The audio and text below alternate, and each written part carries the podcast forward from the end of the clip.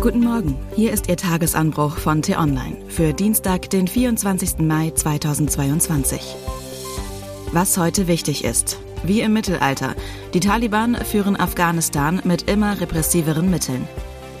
Geschrieben von Redakteur für Politik und Panorama David Schafbuch und am Mikrofon ist heute Anja Bolle. Für Katere Amadi und Sonja Niazi war der Sonntag kein Tag wie jeder andere. Die beiden Nachrichtenmoderatorinnen mussten ihre Garderobe ändern.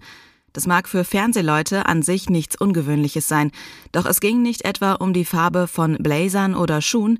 Beide Frauen traten voll verschleiert vor die Kameras. Zu erkennen war nur noch ein schmaler Ausschnitt der Augen und der Stirn der beiden Frauen. Die Entscheidung trafen nicht sie selbst, sondern Gott, so erklärte es zumindest ein Sprecher des Ministeriums für Laster und Tugend in Afghanistan.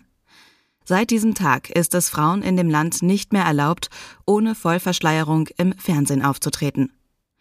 Afghanistan, Sie erinnern sich? Das ist das Land, dessen ohnehin wackelige Ordnung im vergangenen Sommer innerhalb kürzester Zeit zusammenbrach. Im Juni hatte die Bundeswehr nach fast 20 Jahren dort ihre Zelte abgebrochen.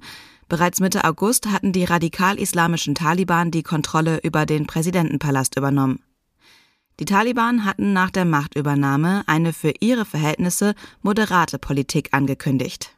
Was sie darunter verstehen, erinnert an das Mittelalter und andere dunkle Zeiten. Im Talibanland müssen Frauen nicht nur maskiert in Fernsehstudios auftreten, auch der Schulunterricht ist für sie stark eingeschränkt. Reisen dürfen sie nur mit männlicher Begleitung. Es gibt Berichte von Femiziden. Die Leichen der Frauen landen auf Müllhalden oder in Straßengräben. Zudem schlossen die Taliban zahlreiche Einrichtungen wie die Kommission für Wahlen oder für unabhängige Menschenrechte. Das besagte Ministerium für Laster und Tugend ersetzt das Frauenministerium. Man dürfe Afghanistan nicht vergessen, versicherte die damalige Bundeskanzlerin Angela Merkel und sagte, dass man afghanische Ortskräfte, die für Deutschland gearbeitet haben, helfen würde, das Land zu verlassen. Das Thema flammt öffentlich neun Monate später in Deutschland kaum noch auf. Dabei sind die Probleme mitnichten gelöst. Noch immer warten Ortskräfte in Afghanistan darauf, das Land verlassen zu können. Knapp 11.000 sollen es laut einem Bericht des Spiegel sein, während rund 20.000 bisher die Ausreise gelang. Dass diese Zahlen vollständig sind, darf bezweifelt werden. Ein Recht auf Ausreise haben zum Beispiel nur die Ortskräfte, die ab 2013 direkt für deutsche staatliche Organisationen gearbeitet hatten.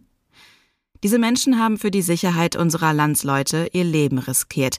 Sie haben für Soldaten und Hilfsorganisationen Kontakte geknüpft und Gespräche übersetzt. Dadurch, dass sie der Bundeswehr im Kampf gegen die Taliban geholfen haben, wurden sie und ihre Familien zur Zielscheibe.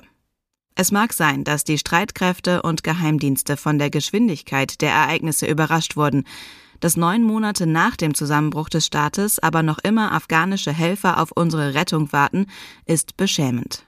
Angela Merkel wird das nicht mehr ändern können. Doch auch die Ampelkoalition mit Kanzler Olaf Scholz hat sich für Afghanistan Ziele gesetzt. Ein Untersuchungsausschuss wird wohl ab Juni klären, was bei dem Truppenabzug alles schiefgelaufen ist. Zudem will die Regierung das Ortskräfteverfahren so reformieren, dass gefährdete Ortskräfte und ihre engsten Familienangehörigen durch unbürokratische Verfahren in Sicherheit kommen. So steht es im Koalitionsvertrag. Die Ampelregierung soll bis zum 31. August einen detaillierten Plan vorlegen, mit dem mindestens 20.000 gefährdete Personen und ihre Familien in Sicherheit gebracht werden können. Falls das klappt, hätte die Bundesregierung spätestens ein Jahr nach dem Abzug der letzten US-Soldaten eine Idee, wie sie ihre vielen Helfer möglicherweise vor dem Tod retten könnte. Von einem Minimalziel zu sprechen, wäre aber wohl übertrieben. Was heute wichtig ist. In Wolfsburg kommen die Minister der G7-Staaten zusammen.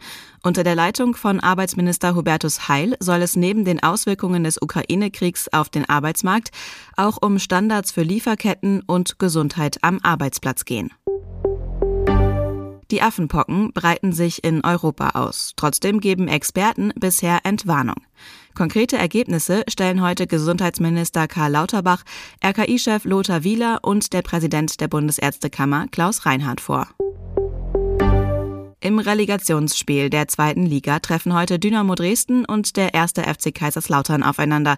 Für das Spiel gilt die höchste Sicherheitsstufe. Insgesamt werden 1000 Polizisten vor Ort sein. Und was ich Ihnen heute insbesondere empfehle, bei uns nachzulesen, der Untergang der Moskwa war für den Kreml ein Desaster. Auf t-online.de wird der Werdegang der Russen auf dem Schiff rekonstruiert, anhand von zum Teil exklusiven Gesprächen mit Angehörigen. Den Link dazu finden Sie in den Show Notes und den Artikel sowie alle anderen Nachrichten auf t-online.de oder in unserer App. Das war der T-Online Tagesanbruch, produziert vom Podcast Radio Detektor FM. Uns gibt's auch morgen wieder und am Wochenende mit einer Diskussion zum wichtigsten Thema der Woche. Vielen Dank fürs Zuhören. Tschüss.